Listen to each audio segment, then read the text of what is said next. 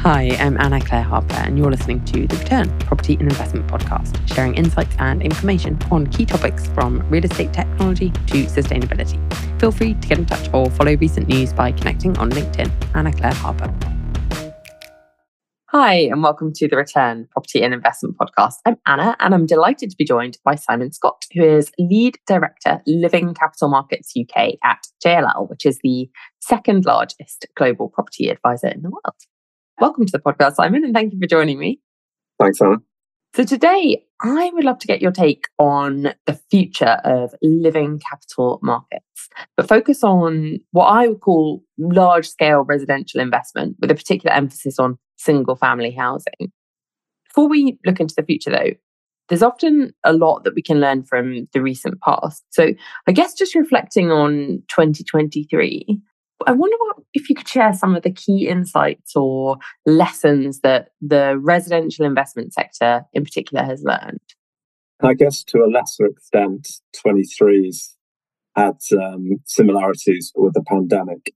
And by that, I mean, obviously, an environment that was materially affected from an investment perspective, which put people on edge in terms of making investment decisions to purchase.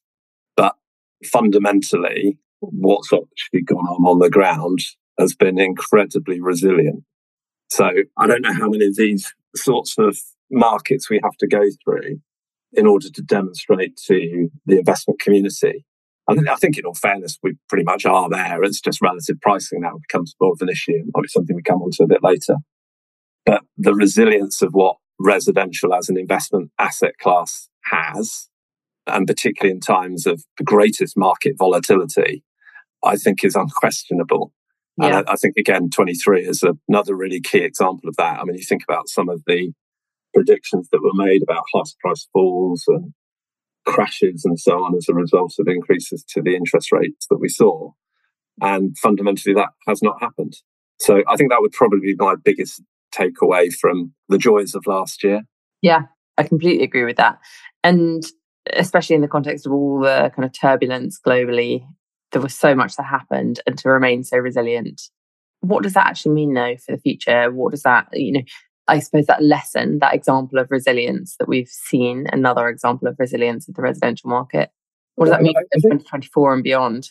Yeah, I mean, I think the key thing is just insulation of value. So, insulation of value and the ability to maintain an income stream off the back of the investment that you've made. And if we think about the vast majority of investors and the long term investors within the build to rent space, single family housing space, if we're going to focus on that particularly today, it's about a steady state of income that matches liabilities and, and yet retain the resilience of the assets that you've acquired.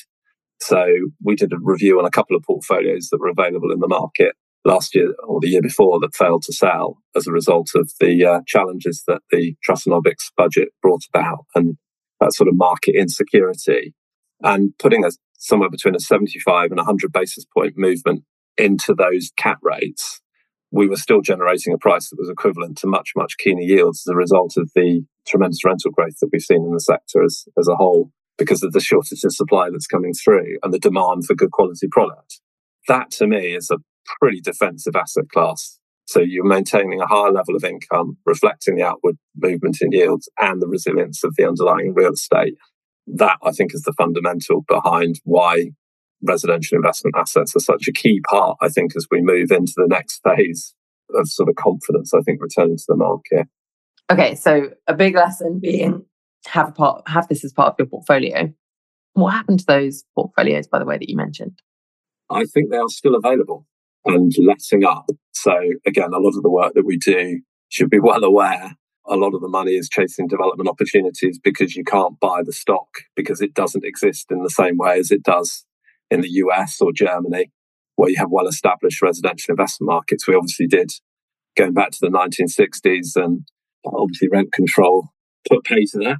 And we're now in a position where that market is being rebuilt, but it's relatively small stats. I think the BPF produced regular statistics on the scale of the built rent space, which I don't think yet covers the single family housing market. But I think in combination, we're seeing a big influx of new supply in the market. but it's few and far between at a different level. Yeah. So, and at the end of the day, I think also a lot of the developers that are active in the space recognize that potential if they're well capitalized, take the rent, you know, the demand's there. So that risk is pretty limited. And certainly when I talk to my funding colleagues about appetite from the banks to support developers within the space, they're very keen to get exposure. So actually that takes the pressure off the developer from having to then trade in a market that perhaps they would like to, but at a price they probably don't want to when they can see the fundamentals are strong. And certainly it's you won't need to seek very hard to find a developer who will tell you how difficult it is to get planning and how long it takes. Yeah. So when you've gone through that process and all the challenges around development that clearly exist, why would you give such a prime asset away? You just wouldn't. That's an element of, I think, what, what we've been seeing, and perhaps why those sales yet haven't come to a close. Okay. The next question I was going to ask you was around the capital living market and the kind of significant trends and emerging dynamics that are shaping it. But I suppose as part of that, it would be helpful if you could just explain what capital living is um, and how it relates to traditional residential investment. Right. So I suppose in terms of where we came to terminology around living capital markets, and I was. Did I get that the wrong way around? I think you might have done. I'm hoping I'm not getting off on a tangent. You were looking at a response that was slightly different to where I'm going to go with it. I think candidly, what we identified was off the back of the student accommodation sector, you had a lot of institutions that I think really started to recognize the ability to acquire residential, I'll use that word in the loosest sense, assets at scale. And one of the challenges that I used to encounter way back when, when purpose built student accommodation was a very small sector of the market, was the nervousness about operations and their management. And I think what the purpose built student accommodation sector have done for institutions demonstrate that's not such an issue. And actually, again, when you start to compare residential assets about against their commercial brethren, it's quite different. So historically, obviously, 25 year full repairing, insuring leases with a great covenant seemed like a really good thing. Was a really good thing until tenants started going wrong. And suddenly you were left with an empty shop which is where we obviously saw a lot of that change come through first, and no income at all. Whereas you lose a tenant in a student accommodation block, in a later living block for rent, it doesn't really matter in the scale of things. And you've got such an underlying demand for that product, it gets replaced very quickly. Whereas what we're seeing or have seen, particularly in the retail space in a lot of locations, that hasn't been the case. So this sort of pivot into an appetite for what we call living. So that's purpose built student accommodation, that's co living, that's built to rent, multi-family, single family, and the later living and healthcare sectors. That's what we qualify as sort of living space. It made sense that the capital could see the similarities. There are some sort of minor differences in terms of length of stay and things like that within that space, and is why we've sort of excluded hospitality out of that sort of living bucket, but some others do include it, or at least include it as a sort of subset of what we're looking at as a, as a bedded investment. Because obviously, the sorts of management that's put in place is very much like hospitality. In the top end operational build to rent, it's hospitality like. The difference is really the length of stay. That's the only real key difference. So it just made an awful lot of sense to us to sort of umbrella that and then sort of as you drive down then in terms of what your investment capital is trying to achieve you can then identify under that broader bucket what you're trying to achieve in terms of your return and risk profile and before you ask does that mean commercials dead no i think i've tended to quit back that means it's working so that's how we try and differentiate the sort of pools of um, as in living versus working living investments as opposed to the commercial sector, what I would classify as working. Okay, so and it kind of to me, it sounds like what you describe as living, living capital, rather than capital living, is needs based demand effectively. Whereas, for example, a hotel typically is less, more want and less need. Is that kind of aligned with what you're? I think that's yeah. It's, it's, it's an interesting way of thinking about it. And, and I think that, that would be, a, a, again, another fair uh, sort of differentiation in terms of those sort of asset lines, I guess. Okay. So, and so, what are the significant trends and emerging dynamics in uh, living capital markets? Well, the most significant trend is clearly this ongoing allocation to living assets. I think for the first time, I'm not sure we've completely fixed, but I think we are now neck and neck with offices as the biggest investment class, or certainly in the UK, we were last year. So that's a massive change in terms of. You mean from institutional capital? Correct. Yeah, correct. Because, because as a size, residential is way bigger than commercial in total. It's just owned. Indeed, yeah. And I, again, I think that's one of the sort of anomalies. The problem is, is it capital markets ready? That's something that often gets quoted back to me. You can't buy at scale, or as we all know, it's probably as easy to buy a million pound house as it is to buy a hundred million pound yeah. development. And if you're trying to allocate, and dare I say, actually, just just segueing quickly back to the sort of focus that he wanted to talk about this morning in terms of the emergence of single family housing. Mm. I think that sort of that's why people, I think, jumped into multi because they recognized they could deploy capital at scale in a single transaction.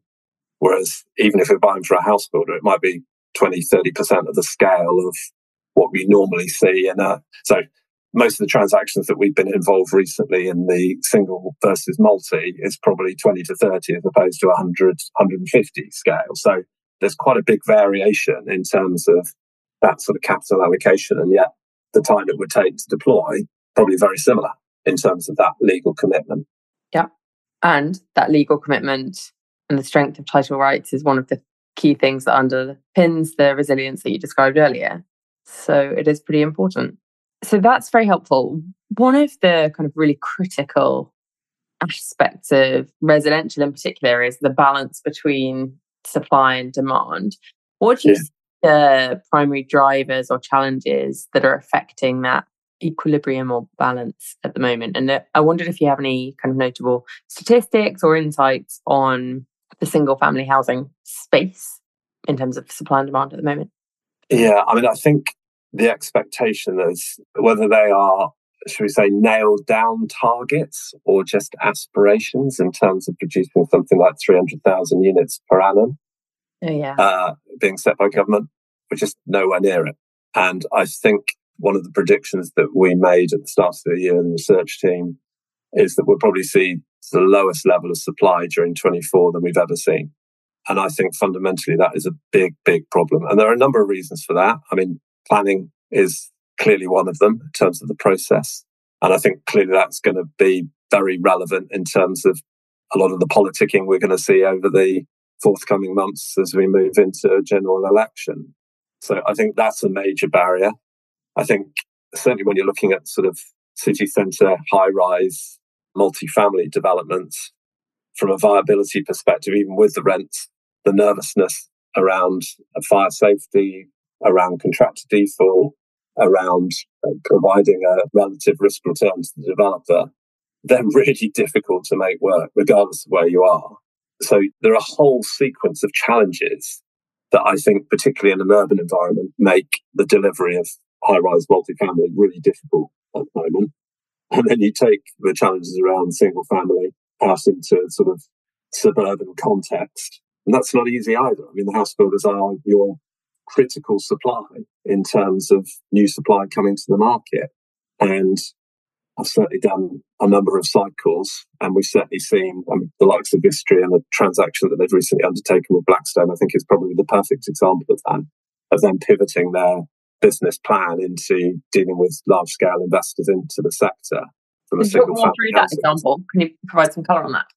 Well, it's a mix. This is through their Leaf and Sage platforms. We weren't directly involved with the transaction, but from what I uh, understand, explain it in super basic terms for anyone who. In super basic terms, house builder does a bulk deal with Blackstone through their platform, Leaf and Sage. Sage looking after the shared ownership, Leaf doing market for rent, approximately 50 50 in terms of split of the assets, 819 million pounds worth.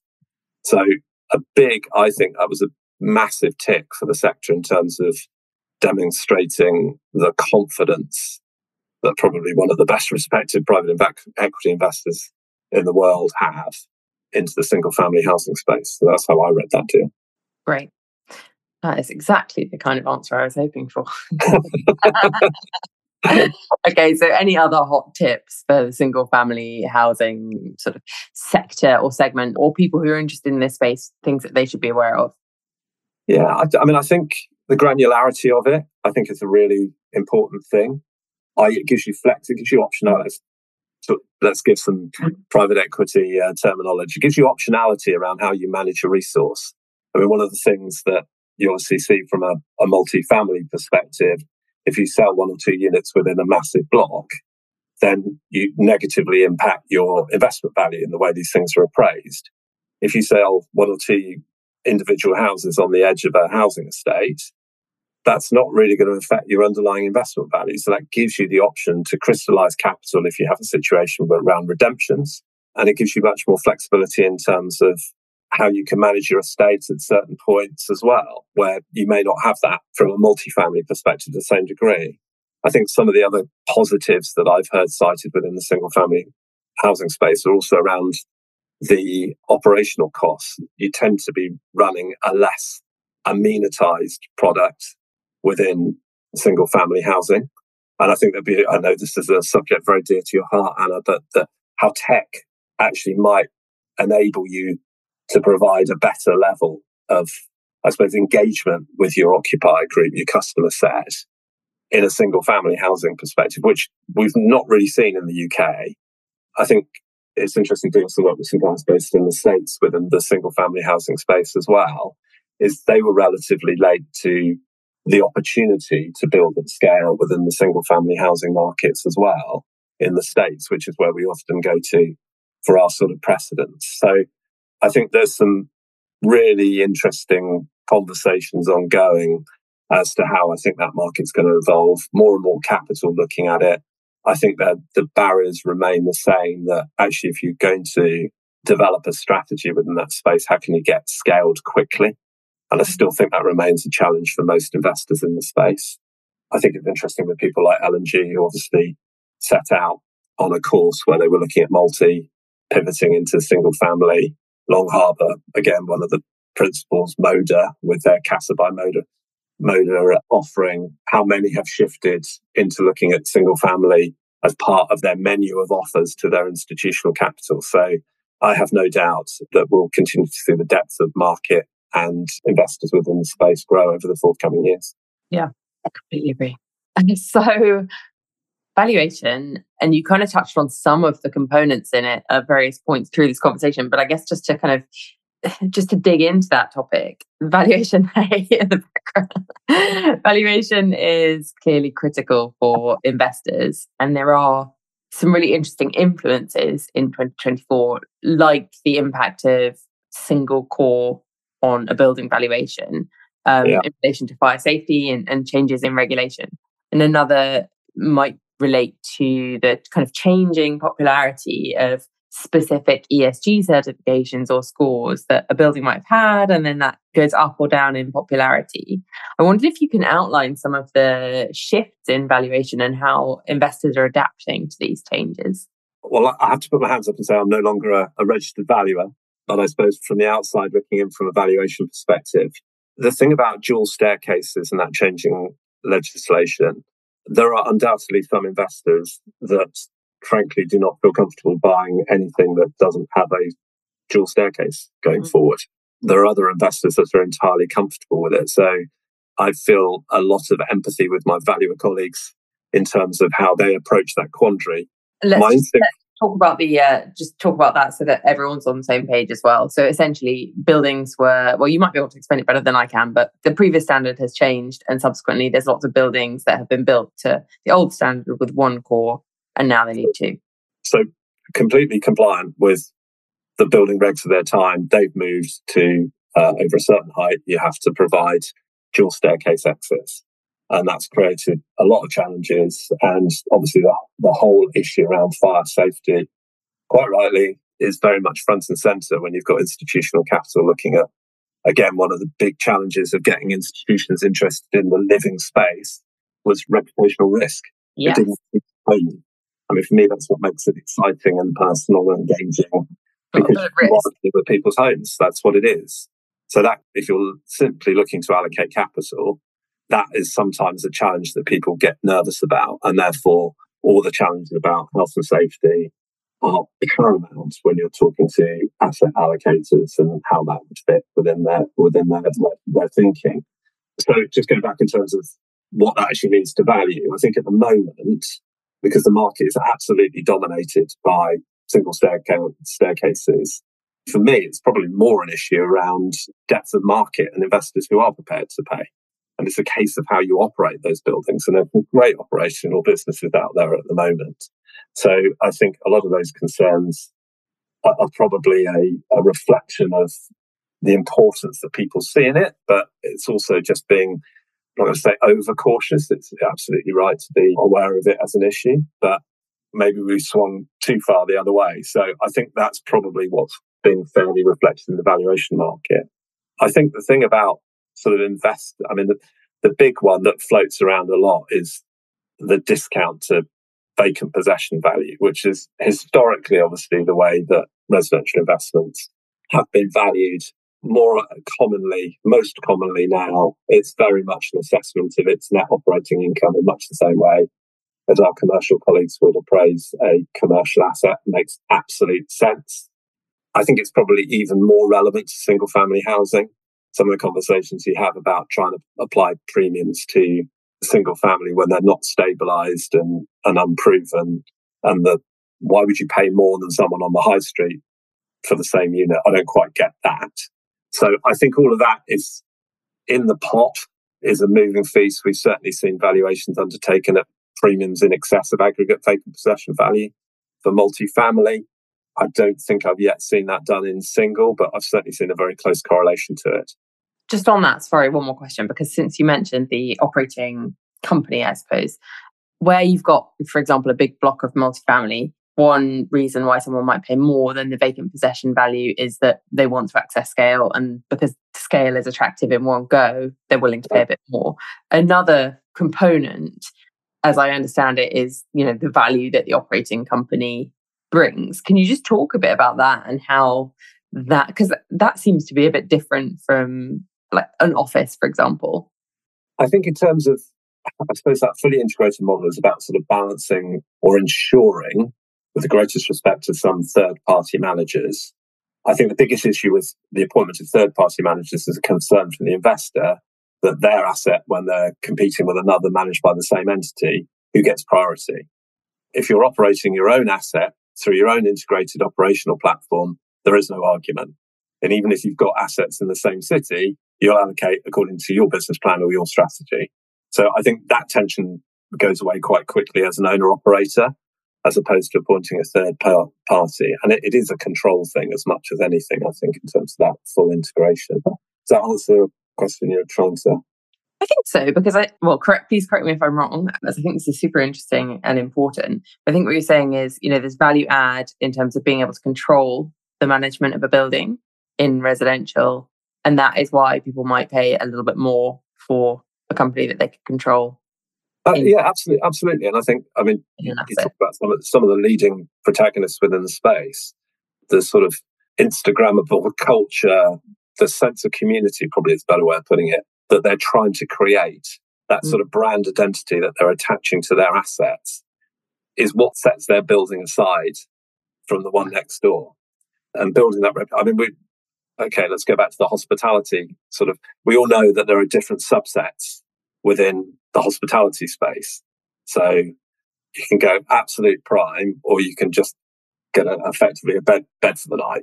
Yeah. So where do you want to be? And I think that's what we will, as our markets, as you see in the states, you'll see different grades of property. It may become as a result of timing and different trends and fashions, but my expectation is that you will start to see a greater spread of those different grades of multifamily products, of single family products.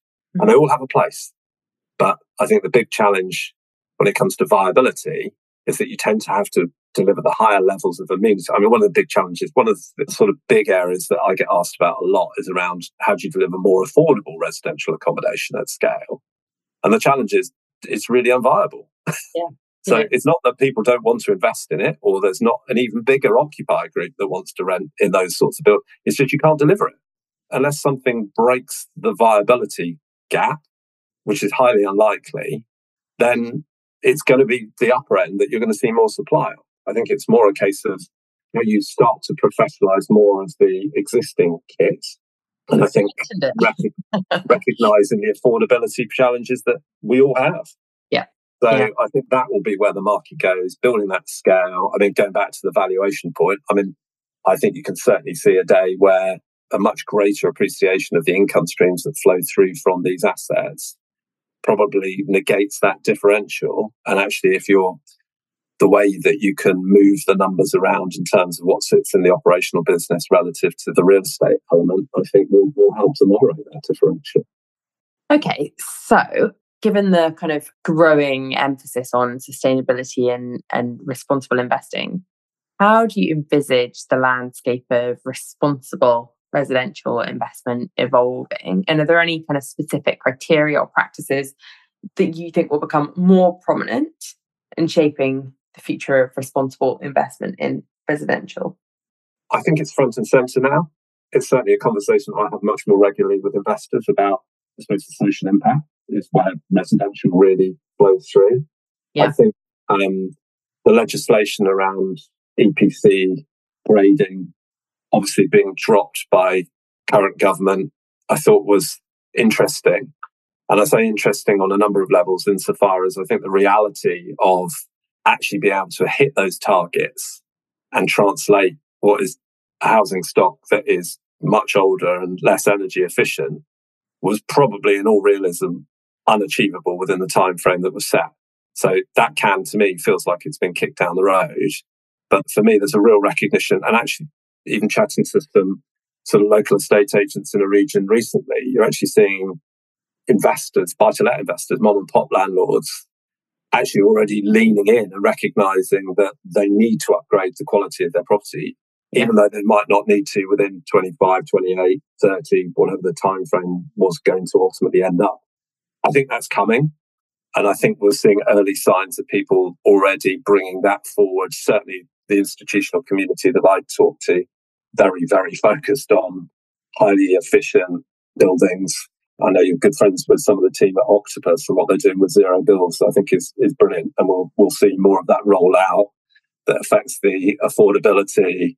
That has a massive impact, I think, on people's well-being as well. In terms of so, I think all of that is really intertwined. I think some of the changes coming in terms of the Rental Reform Act and security tenure, I think again really plays into where the institutions are coming from and offers real benefit. I mean, certainly from a personal perspective, when I've looked, when I've rented in the past, it is one of those things that hangs in the back of your mind. I could be out of here any moment. Yeah. Whereas actually, when you're looking for the long term income, again, the sort of perception that the landlord's there to try and make a quick buck. Actually, the vast majority of the institutional investment capital I'm looking for, that's the last thing they, they're considering. They want that continuity of income. They want that happy tenant. They want to do good with the capital that they're deploying. Yeah. Residential, in that sense, has to be in my opinion, has to be the best place to put that capital to work. And particularly when I don't think there's any disagreement that we have such a significant supply demand imbalance. Oh, yeah. Yeah. Well, actually, you mentioning what you would do brings us nicely to the final question I was going to ask you. So, if you had 100 million of your own money to invest in 2024, what would you invest in and why? Well, it may surprise you to learn I'd probably invest it in residential. I suppose what would I do? Try and balance that out. And I think sort of so parking student and later living, which obviously have to fly the flag for. I think co-living is a really interesting urban solution. So I, and also, if I'd like to make a little bit more on the 100 million in initial investment, I think that to me feels slightly underpriced. So, and I think has a really interesting point to play in the market. I think more of that will help some of the challenges that we have in the housing market so it's not the answer, but it is one of the answers, I think. So I would put a little bit of my capital to work within that space. And it's funny, when I dust off the grey matter and when I first started working within the residential space, which is nearly three decades ago, and the really early interested investors, so people like ING and Schroders setting up a residential property unit trust, their targets were sort of 30 to 50 apartments. And I think that a lot of the work that you've seen people like Sigma do in low rise resi in alongside their single family housing acquisitions. For me, I think that feels like the right strategy. That that would be where I, I'd be playing.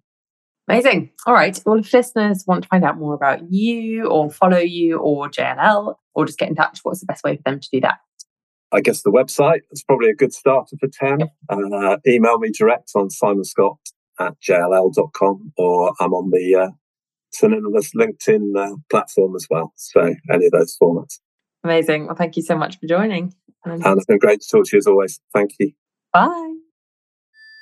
Thanks for listening to The Return. If you enjoyed this episode, please leave a review as this really helps other people to find the podcast.